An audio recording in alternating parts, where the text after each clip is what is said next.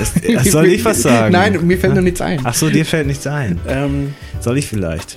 vielleicht fällt dir was ein.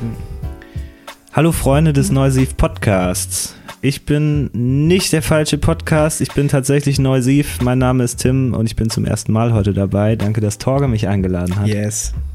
Und ähm, genau, ich bin Torge, ähm, Babak ist nicht am Start, ähm, Tim ist mit mir hier und wir haben heute ein bisschen über Heaven Adores You gesprochen. Das ist die ähm, im letzten Jahr erschienene ähm, Dokumentation äh, über den Musiker Elliott Smith. Und ähm, ja, was Tim Der und ich Beste von den Smiths. Der beste, der beste von den Smiths, genau. ähm, und was Tim und ich äh, von dieser Dokumentation halten und ähm, ja, lasst es euch einfach überraschen. Wir haben ein bisschen geschnackt. Folge 22. Viel Spaß.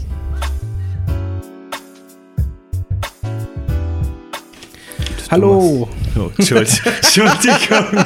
Entschuldigung. So, du machst eine Einladung. ich mache die Ansage, okay. Hi. Hallo, hey und herzlich willkommen äh, zu einer neuen Ausgabe vom Neusiv Podcast. Hier ist Torge und äh, Babak ist heute nicht am Start, denn ich äh, werde hier heute von äh, einem guten Kollegen begleitet.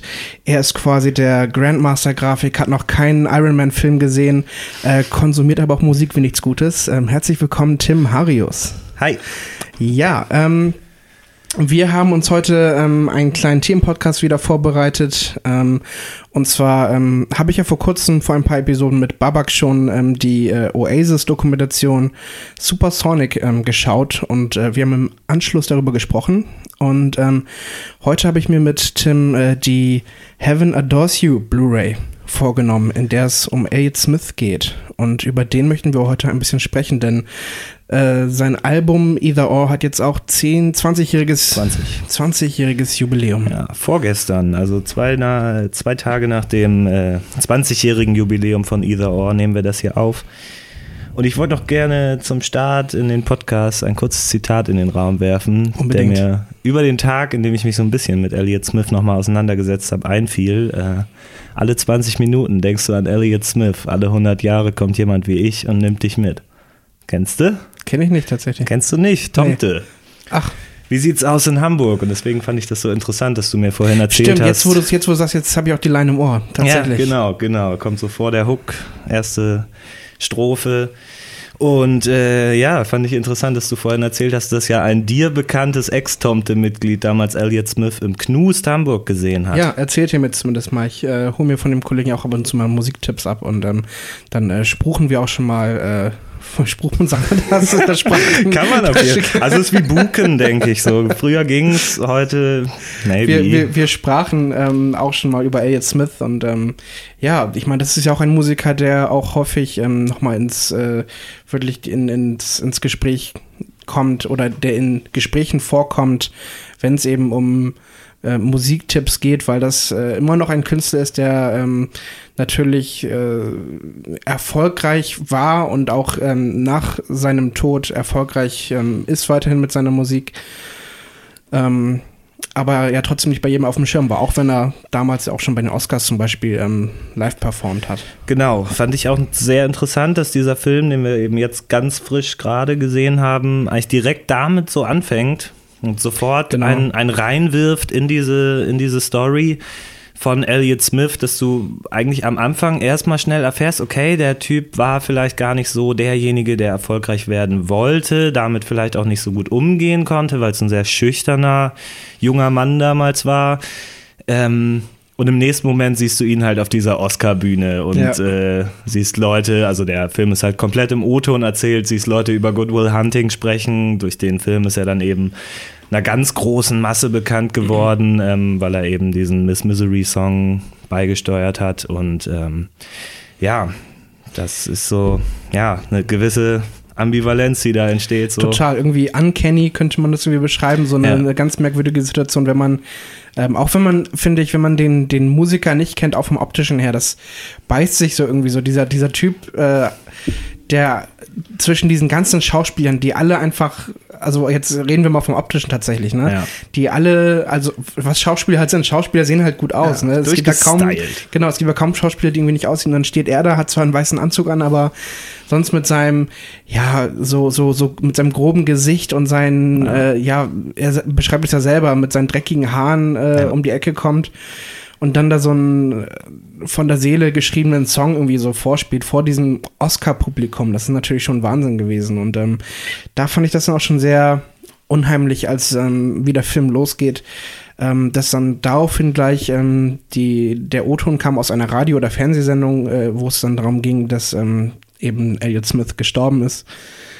Und ähm, dann trotzdem immer weiterhin noch erzählt wurde, dass die ganze Dokumentation über diese O-Ton kam, wie Elliot Smith von sich selbst in der Vergangenheitsform redet. Ja, das so, stimmt. das fand ich so gruselig, als wenn er wirklich noch so, als, als wenn er noch wirklich da ist und auch diese Dokumentation quasi mitgestaltet hat. Ja. Er erzählt also, ja, und als ich dann aus der Stadt rausgegangen bin und ich wollte mich irgendwie anders nochmal ja. ähm, äh, verwirklichen, das ja, und wirklich direkt nach diesem Oscar-Ding wird halt auch so der, der Elefant im Raum, der sprichwörtliche, direkt angesprochen. So, okay, der Musiker, über den wir hier heute sprechen und über den diese Leute erzählen, von dem diese Bilder berichten und diese Songs, ist tot, so, hat sich mutmaßlicherweise umgebracht, muss man ja sagen, war ja auch im Film dann nochmal kurz eingeblendet, eine der wenigen so Einblendungen tatsächlich so, der erzählt sich ja ganz ohne Sprecher, nur in äh, Aufnahmen von Leuten, die ihn kannten und über ihn sprechen und eben alten Aufnahmen.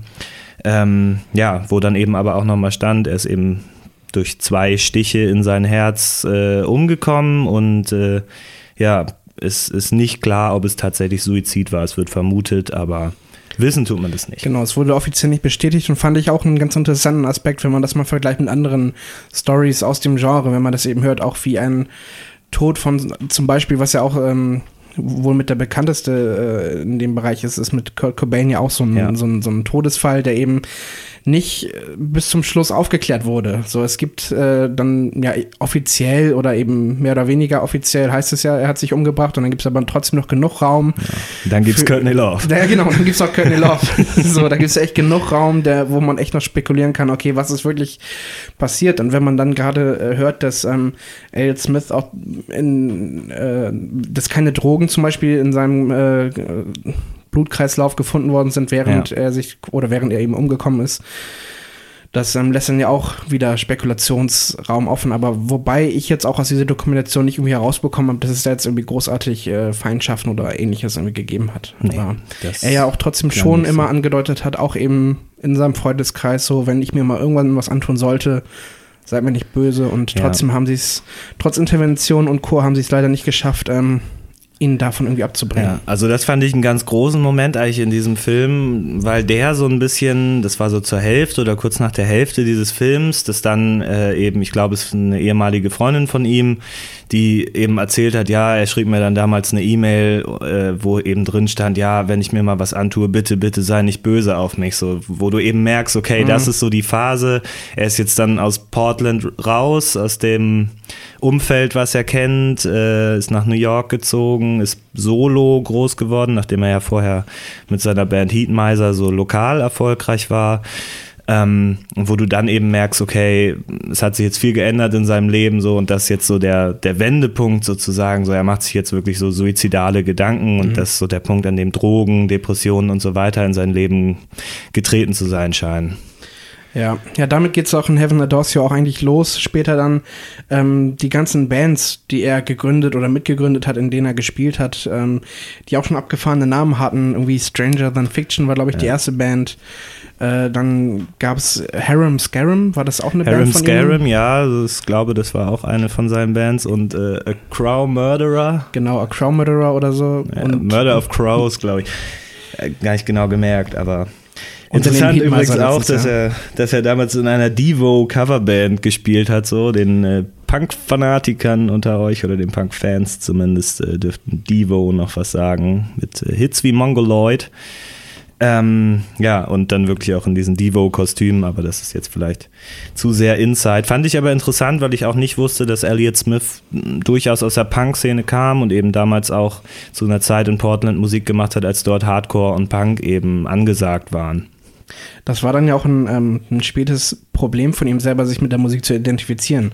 So, seine Texte und seine Melodien dann in dieser, ähm, dann auch später unter Heatmeiser eben in dieser Formation einer ja, Rock- oder Punkband irgendwie vorzutragen, wurde ihm dann, ja, oder er hat es ja selber gesagt, es ist ihm zu laut und er stellt sich das eigentlich anders vor, wie er eben seine ähm, seine Songs irgendwie über die Bühne bringen kann. Ja, ich hatte im Vorfeld auch ähm, darüber gelesen, dass er wohl tatsächlich nach den Heatmiser-Shows gerne so als äh, Zusatzprogramm oder als Zugabe noch Solo-Songs gespielt hat, was den Bandmitgliedern aber am Ende auch nicht recht war.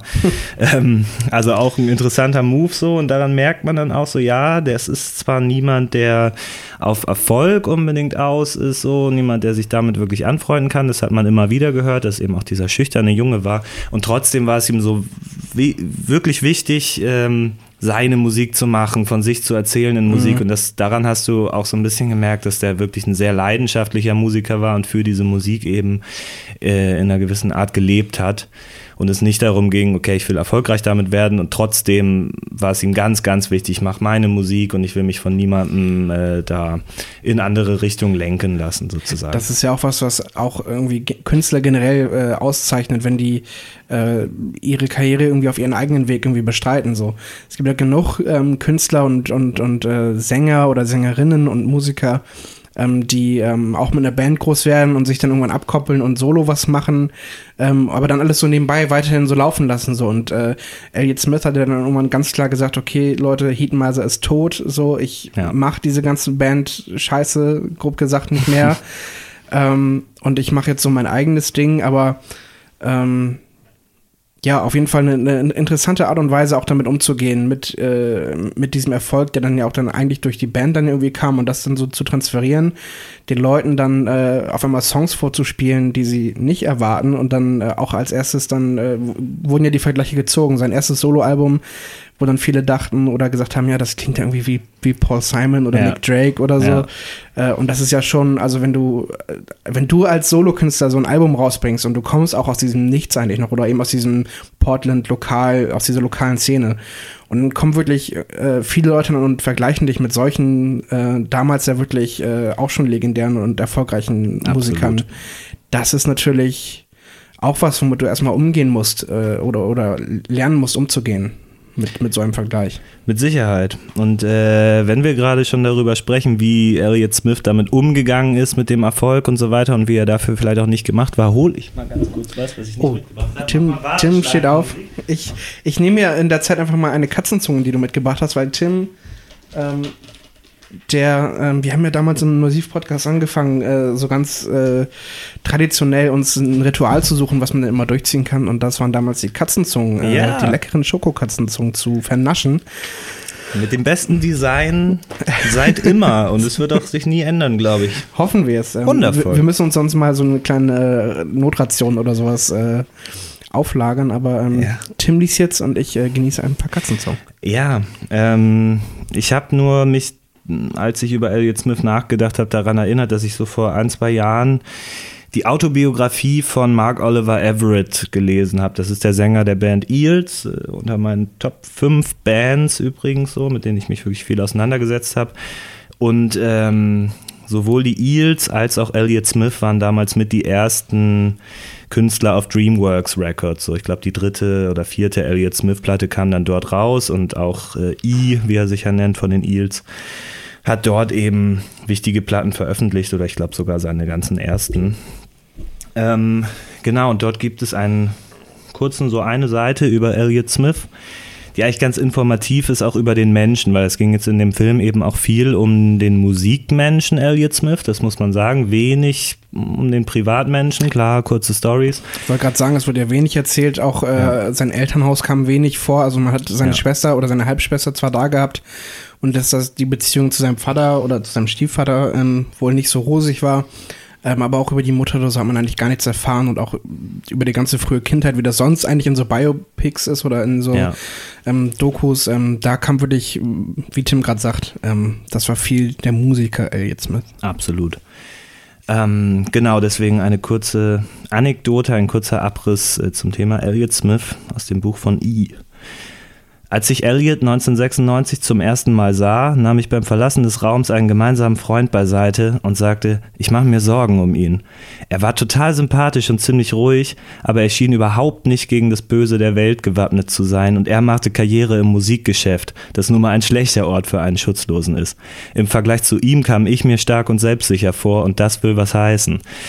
Ich weiß noch, wie wir bei einem der letzten Male, die ich ihn sah, auf dem Sofa im Büro von Lago saßen, einem Club in Los Angeles, in dem wir beide oft spielten. Lisa Germano erzählte uns etwas, das ihr vor kurzem passiert war.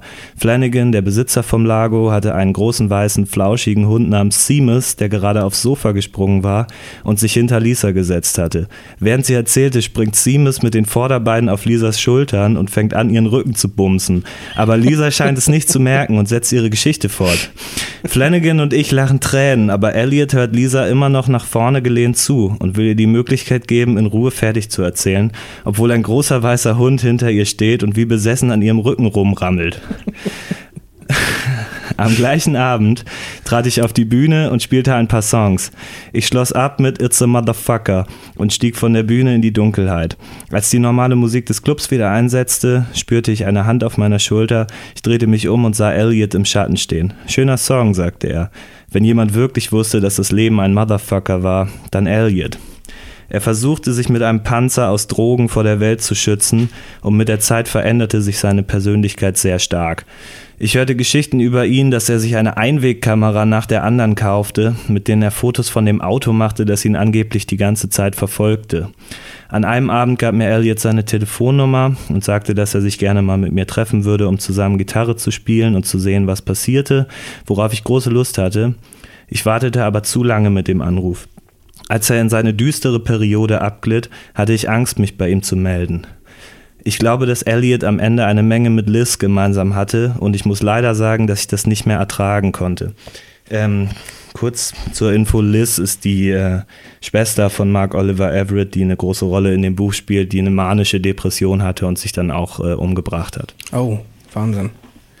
Ja. Und, und der hatte dann, äh, und Elliot hatte eine Beziehung mit, mit ihr? Oder? Nein, nein, also viel mit ihr gemeinsam. Das Okay. ist einfach so ein Ab, so, Ah, es verdeutlicht dann, wenn man dieses Buch gelesen hat, schnell, wie es dem am Ende ging, so. Und dann sagt er hier eben auch so, ja, ich konnte damit einfach nicht mehr umgehen, so zu viel sowas erlebt.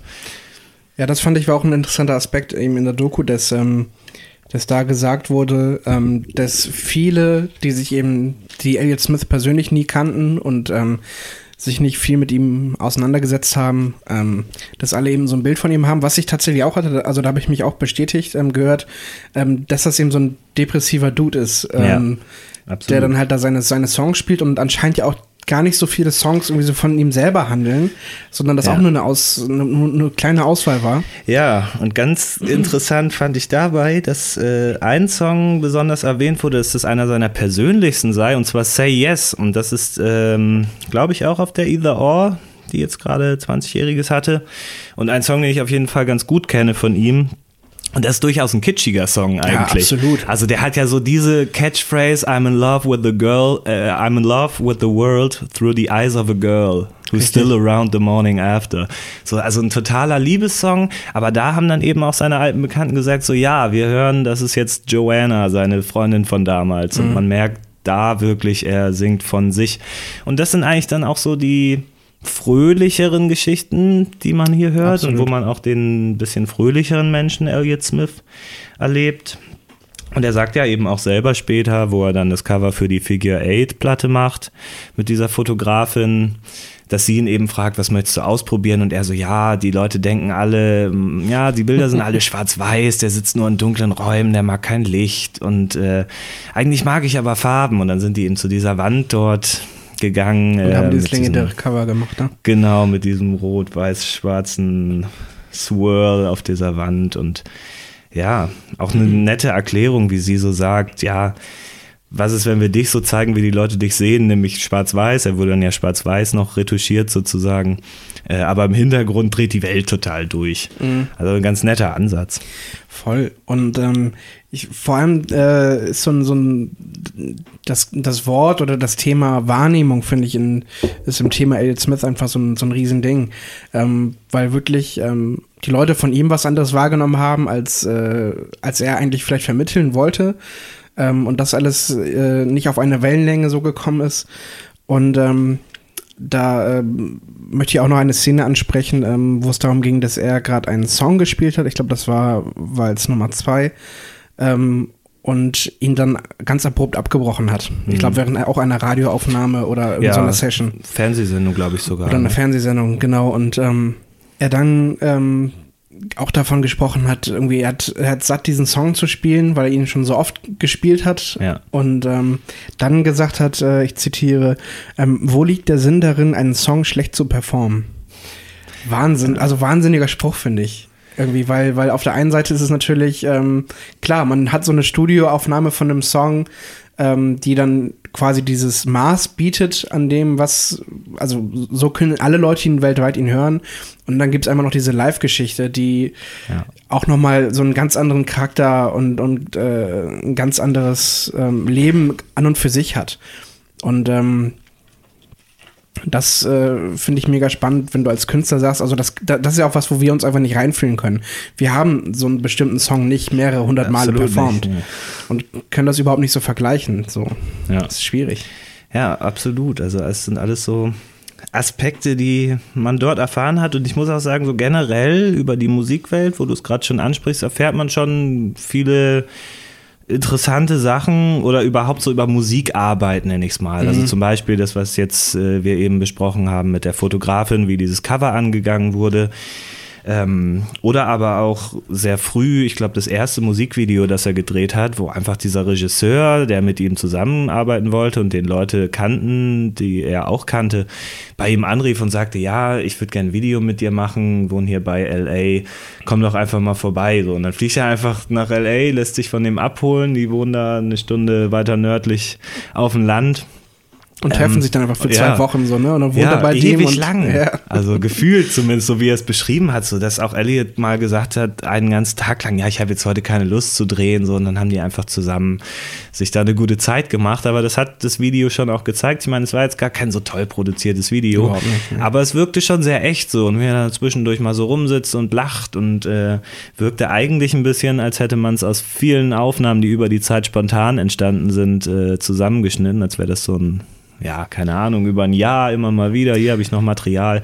Und ja, das ist natürlich dann auch sinnvoll für so eine längere Zeit, sich dort aufzuhalten und eben dadurch das Video so ein bisschen echt zu machen, wenn man das so nennen will. Ja, vor allem kam ja auch in, in, in der Szene ja auch so ein bisschen wieder dieser Punk Elliot Smith äh, irgendwie raus, ähm, wo dann der besagte Regisseur sagte dann, dass, dass Elliot immer gesagt hat, ich hab Bock mir jetzt die Haare zu färben. Und dabei war, der, war das Video erst zur Hälfte fertig gedreht und dann hat er sich einfach die Haare grün gefärbt oder, oder lila oder so. Ne? Ja. Dann haben die einfach so das Video halt weitergemacht und das ähm, zeigt dann auch nochmal mehr wieder von diesem Typen, so wie dieser ähm, Musiker, wie dieser Mensch halt eben drauf war. Absolut, absolut. Sehr interessant. Lass uns vielleicht auch mal so ein bisschen über die Machart von diesem Film reden. Gerne. Wir haben ja schon ähm, drüber gesprochen. Also es gibt eben keine Erzählerstimme aus dem Off oder sonstiges. Es gibt jetzt niemanden, der einen durch dieses Leben leitet. Das tun die Leute, die quasi ihn kannten und über ihn sprechen, ganz gut schon. Und es gibt auch immer längere Sequenzen, wo dann Musik zum Beispiel von Elliott Smith läuft, auch äh, unveröffentlichte Stücke ähm, oder andere Aufnahmen und du dann längere Sequenzen einfach mit so Schnittbildern hast. Und die haben sich einfach auch im Laufe des Films sehr verändert. Also du hast so die erste Hälfte des Films, da ging es schon sehr viel um, um Portland, Oregon, wo du dann eben auch ähm, ja, gesehen hast, das ist jetzt diese Gegend, die gefilmt wird. Und da wurden zum Beispiel, was ich erst nicht ganz greifen konnte, so Nahaufnahmen von Bäumen gemacht. Mhm, Aber dann habe ich genau. mir auch gedacht, okay, das sind dann eben auch die Sachen, die jetzt 20 Jahre oder wie lange auch immer danach immer noch so sind, vielleicht wie damals. Und du kannst dich dadurch ein bisschen reinfühlen und wirst so mitgenommen in ähm, ja, die Stadt, in der er damals gelebt hat. Und dann, ja, viele Minuten im Film weiter oder eine Stunde, wie auch immer, ähm, geht es dann eben doch mal um dieses Thema Drogen, auch wenn es nicht so viel angesprochen wird in dem Film. Mhm. Ähm, und dann siehst du eben diese vielbefahrenen Straßen und äh, alles ist so, so laut Trubel, gefühlt. Und Genau, ja. und auch extra halt äh, dann eben schneller gemacht, die Aufnahmen. Und das fand ich eigentlich einen ganz netten Effekt so. Und ich fand die, die Machart von diesem Film durchaus schön und äh, ansprechend. bestimme ich dir zu, ähm, wobei ich auch sagen muss, dass ich, ähm, auch wenn alles sehr interessant war, muss ich nochmal aus, aus einer anderen Sicht sagen, dass ich das auch ziemlich vieles langgezogen fand. Das stimmt. Also ich vergleiche es jetzt gerade tatsächlich eben, habe jetzt eben diesen direkten Vergleich zu dieser Oasis-Dokumentation. Ähm, da ging es halt wirklich ähm, die ganze Zeit nach vorne. Ich meine, das ist auch nochmal eine ganz andere Band und ganz andere Klar. Musik und natürlich auch ganz andere Macher hinter dieser Dokumentation. Ähm, aber du kannst auch eine Geschichte so erzählen, du kannst eine Geschichte so erzählen, wobei ich eben glaube, dass man auch gerade eben bei dieser Story von ähm, Herrn Smith auch eben sehr beschränkt ist. Also da kannst du eben nicht so Klar. diese, diese aufstrebende Erfolgs und jetzt, oh, jetzt geil, jetzt fährst du irgendwo nach Europa und füllst da die Stadien, so das kannst du eben nicht machen, wie das eben bei äh, anderen Stadion-Rockbands ist. Hier ähm, geht es eben um einen Künstler, der eben ganz anders ähm, seine Kunst Ja. gemacht hat. Ja, also auch obwohl ich das nett fand mit diesen Bildern und dass du auch eben manchmal so, so ein bisschen tranceartig das war und eben auch die Songs von Elliott Smith teilweise dich so in eine gewisse Trance reinbringen, wenn man das jetzt sehr äh, esoterisch formulieren möchte. Aber trotzdem, ja, stimme ich dir zu, es waren viele Sachen langgezogen und man erfährt eigentlich nicht so viel über den Menschen Elliott Smith, wie man es sich erhofft hätte. Genau, ich fühle mich jetzt nicht unbedingt schlauer so. Also ich, Ja. ich habe jetzt klar so die ganzen, ja, was heißt Klischees, aber so das Bild, was ich von dem Typen hatte, das bestätigt sich so ein bisschen auch durch die wenigen Interviews, die ich mir mal angeguckt habe und Ja. eben allein durch die Musik, die man dann irgendwie mal gehört hat. Ähm, aber ja, jetzt ähm, ist jetzt auch alles so, wie ich es mir eigentlich hätte auch vorgestellt. Also das, das ist jetzt kein, äh, da gab es jetzt keinen Turn in, in- in, in der Geschichte, wo ich jetzt sage so, wow, krass, so ist es also passiert. Ja, das stimmt. Also es war jetzt nicht so, dass das irgendwie unvorhersehbar war. Also du wusstest halt, oder man kennt eben, wenn man sich einmal mit Elliot Smith auseinandergesetzt hat, dann kennt man diesen besagten Oscar-Auftritt, von dem wir am Anfang schon gesprochen haben, Ja. ähm, der dann ja quasi so nochmal das alles losgefeuert hat. Ich weiß, also man hat auch zum Beispiel gar nicht ähm, mitbekommen, wie jetzt da diese, diese ähm, Connection überhaupt entstanden ist. Dass er dann auf einmal äh, vom relativ No-Name-Musiker auf einmal ähm, für so einen Film die Musik macht, äh, wo halt damals eben Robin Williams, äh, Matt Damon ähm, eben Schauspieler mitgespielt haben, so die halt auch, also oder eben auch so ein, bei so einem riesen Film einfach mitgemacht, ne? Ja, Also klar. das hätte mich auch interessiert, wie kommt das äh, dazu, dass, dass da so ein Song, also Miss Misery in dem Fall, ähm, in dem Film genutzt wird? Ja, also es ja immer wieder fehlen so Sequenzen so und es fließt so ineinander über, okay, so und merkst so erst gar nicht, ja, aber jetzt ist er auf einmal groß Mhm. geworden und das hat mich auch ein bisschen gestört und es werden ganz klar auch Themen umschifft und es wird dieses ganze Thema, vor allem Depressionen, Genau. überhaupt nicht thematisiert, Drogen, Drogen so ein so ange- bisschen. angeschnitten. Es wird so angerissen, aber man merkt schon, okay, dieser Film feiert Elliott Smith ab und klar, sie sagen dann auch am Ende, ja, ähm, es soll um die Musik gehen und nicht so Gossip-Stories, die man dann irgendwie schon in den Klatschspalten lesen konnte. Und trotzdem gehört es dann eben doch zu seinem Leben dazu. Und um den Menschen Elliott Smith, glaube ich, zu verstehen, bräuchte es noch mal mehr als nur diese Dokumentation. Ja. Also es ist schon eine schöne Herangehensweise, eben so zu zeigen, so hat er die Musik damals gemacht und dann ist das passiert und dann äh, klang die Musik so. Man merkt ja tatsächlich auch, wenn man so die Platten nach und nach von Elliott Smith hört, die haben sich sehr verändert. Also Roman Candle zum Beispiel war ein ganz, ganz ruhiges Werk, dem du total dieses Schüchterne anhörst, so geflüsterte Stimme, während dann äh, From a Basement on the Hill, die nach seinem Tod rauskam, schon echt so wuchtigere Stücke hat und richtig Band besetzt und so weiter. Aber ja, man verfolgt einen Werdegang, aber so richtig viel schlauer ist man nicht. Stimme ich dir zu. Nee, ich glaube, man, man kann sich das echt anschauen, vor allem einfach, ähm, um, wie gesagt, das, was man eben schon kennt, sich nochmal so vorspielen zu lassen. Und ich glaube eben auch, ähm, was ich nochmal interessant, fin interessanter finden würde, ist dann wahrscheinlich wirklich das äh, äh, gleichnamige oder eben auch gleichzeitig zu, dem, äh, zu der Dokumentation erschienene Album. Ähm, was ja auch auf, auf Platte und CD erhältlich Ja. ist, wo nochmal ähm, auch diese ganzen Demo-Songs und, und ähm, ja eben die bisher unveröffentlichten Songs eben mit drauf sind. Ja, absolut.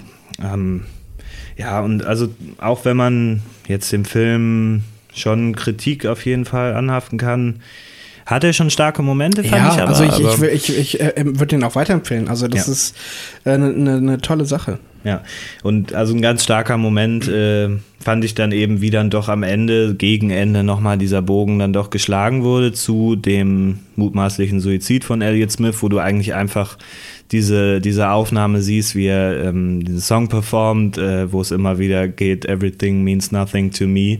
Ich komme jetzt nicht auf den Titel, aber kenne den Song durchaus auch. Und das war schon ein bisschen magisch, wo dann auf einmal doch doch Drums einsetzen, nachdem du Genau, erst dieses ja. zarte Piano mit seiner Stimme hattest Artists. Und dann ufert das Ganze so aus so und dann kommen eben diese Einblendungen, Elliot Smith äh, starb an zwei Messerstichen ins ja. Herz. Ja, technisch auch wunderbar gemacht und ähm, auch nochmal eben zum Ende hin fand ich das ähm, auch sehr, also es, es, es, ging schon einem echt nahe, wie man gesehen hat, wie, wie dieser Mensch auch noch in den ganzen ähm, Leuten drinsteckt. Also die haben ja für diese Dokumentation Leute befragt, eben aus dem Bekanntenkreis, also Freunde von ihm, ehemalige Bandmitglieder, Produzenten, ja. Ex-Freundinnen. Und äh, als sie dann alle davon erzählt haben, auch noch äh, von wegen äh, oder äh, von, von wann sie das äh, letzte Mal mit, mit ihm gesprochen haben ja, oder ihm begegnet sind und äh, den Leuten dann wirklich dann auch ähm, die Tränen gekommen sind, das ist schon sehr emotional, wo du wirklich denkst, okay, scheiße, der, der Kerl ist jetzt halt 15 Jahre tot. Ja.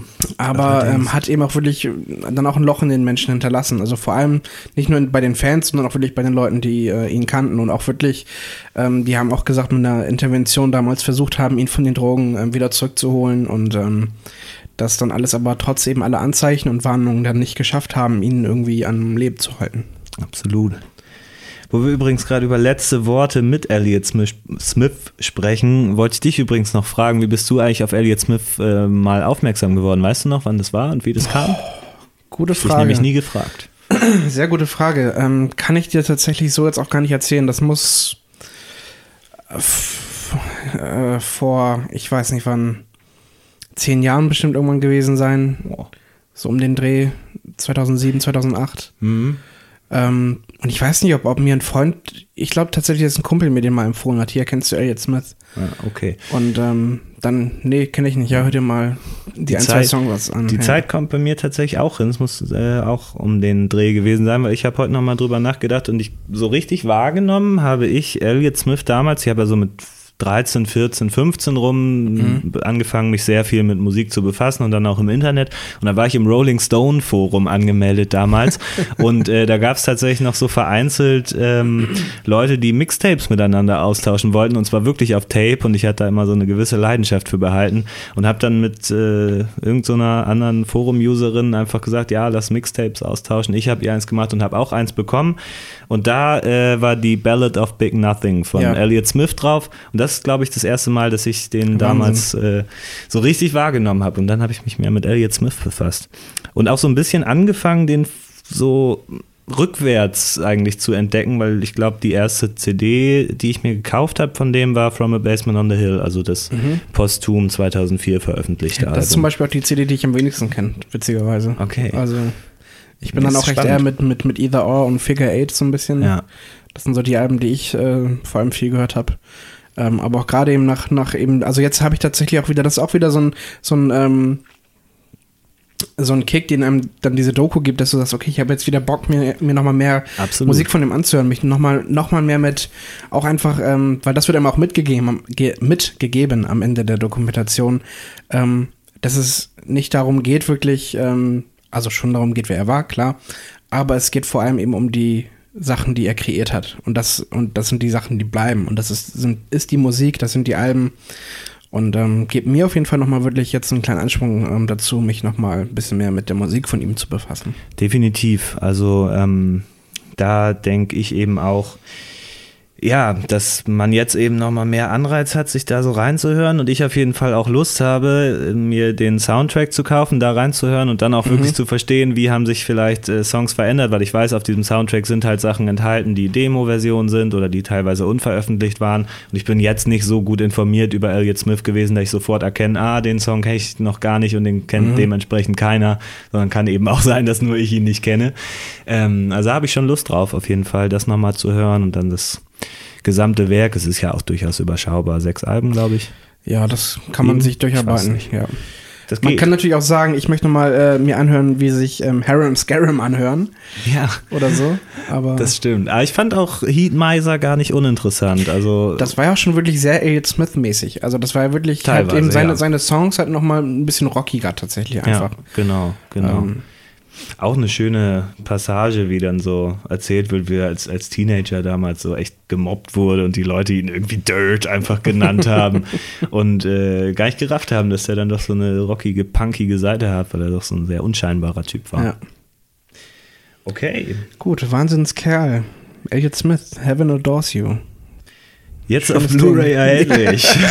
Die Dauerwerbesendung bei neusief.de. Wenn wir schon mal Werbung machen, ähm, nein, Quatsch. Ähm, was ich dir nochmal fragen wollte, ähm, jetzt wo wir gerade eine Musikdoku geguckt haben und das Thema hatte ich mit Babak tatsächlich auch schon, ähm, gibt's ähm, andere Musikdokus, die du geschaut hast und wo du sagst, so, die haben mich auch sehr nochmal auch vielleicht nach vorne gebracht oder eben auch nochmal mehr informiert oder auch nochmal weitergeschaut. Äh, gibt's noch Musikdokus, die du dir gerne wünschen würdest, wo du sagst, es gibt einen Künstler, ähm, von dem ich mir auch nochmal so ein Biopic oder sowas vorstellen könnte?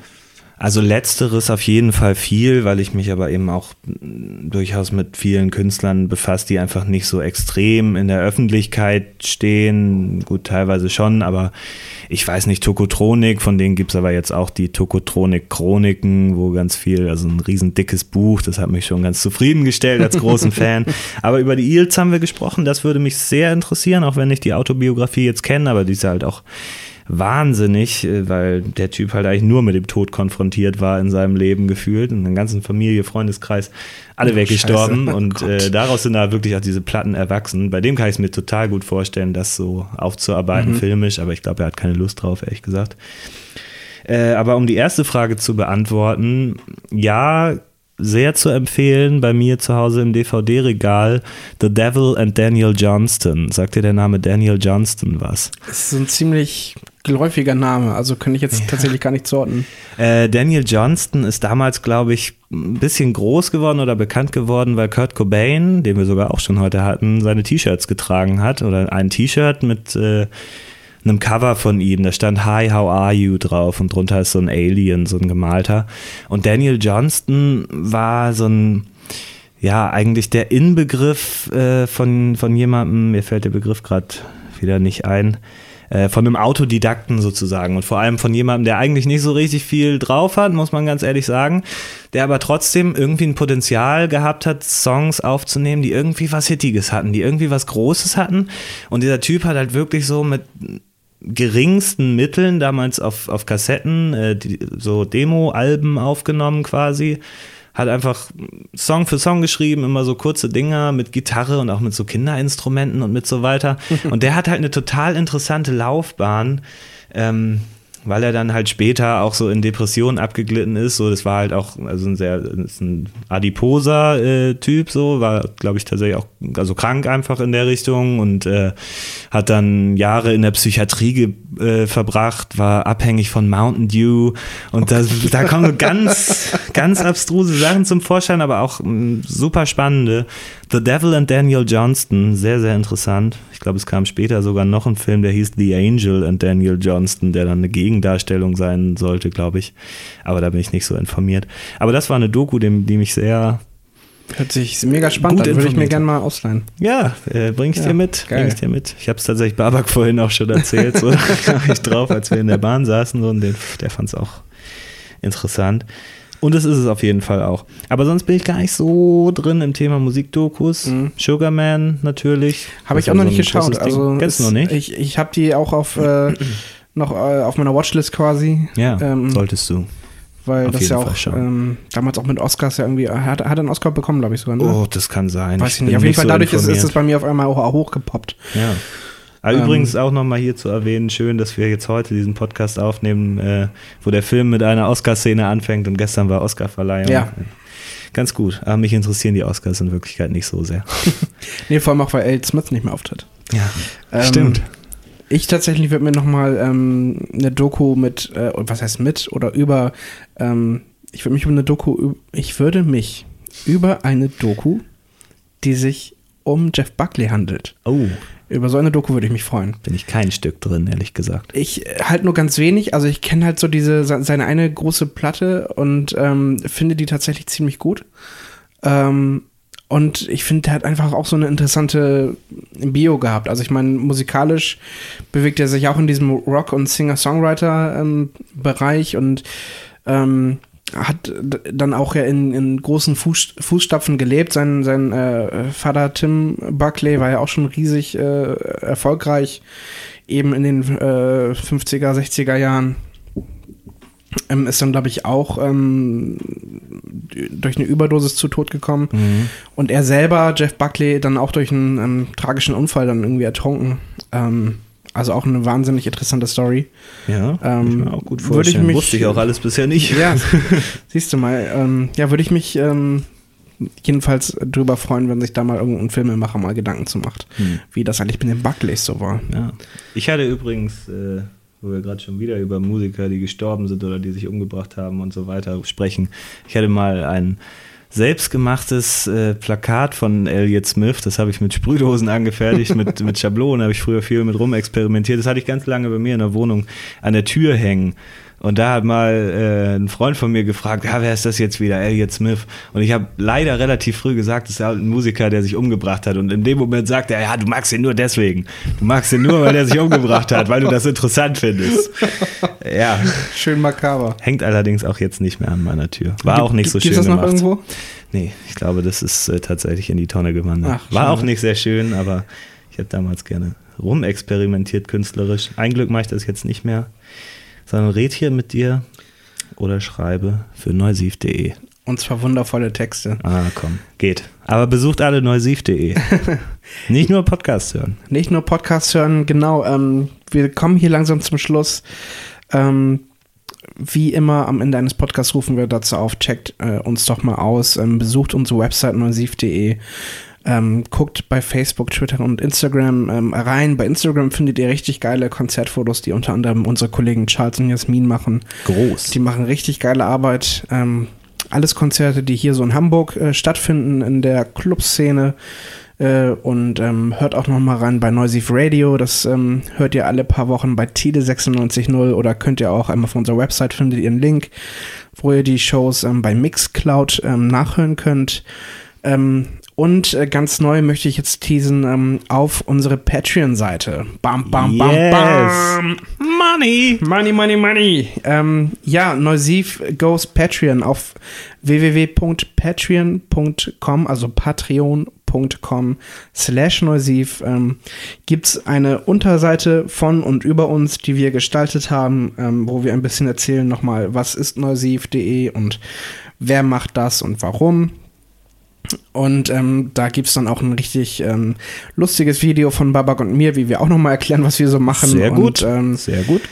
und äh, rufen eben dazu auf, ähm, dass äh, ihr uns doch vielleicht, ähm, ja, was heißt ihr uns doch? Also ihr habt die Möglichkeit, uns dort zu unterstützen mit, äh, mit einem kleinen Geldbetrag, wenn ihr mögt.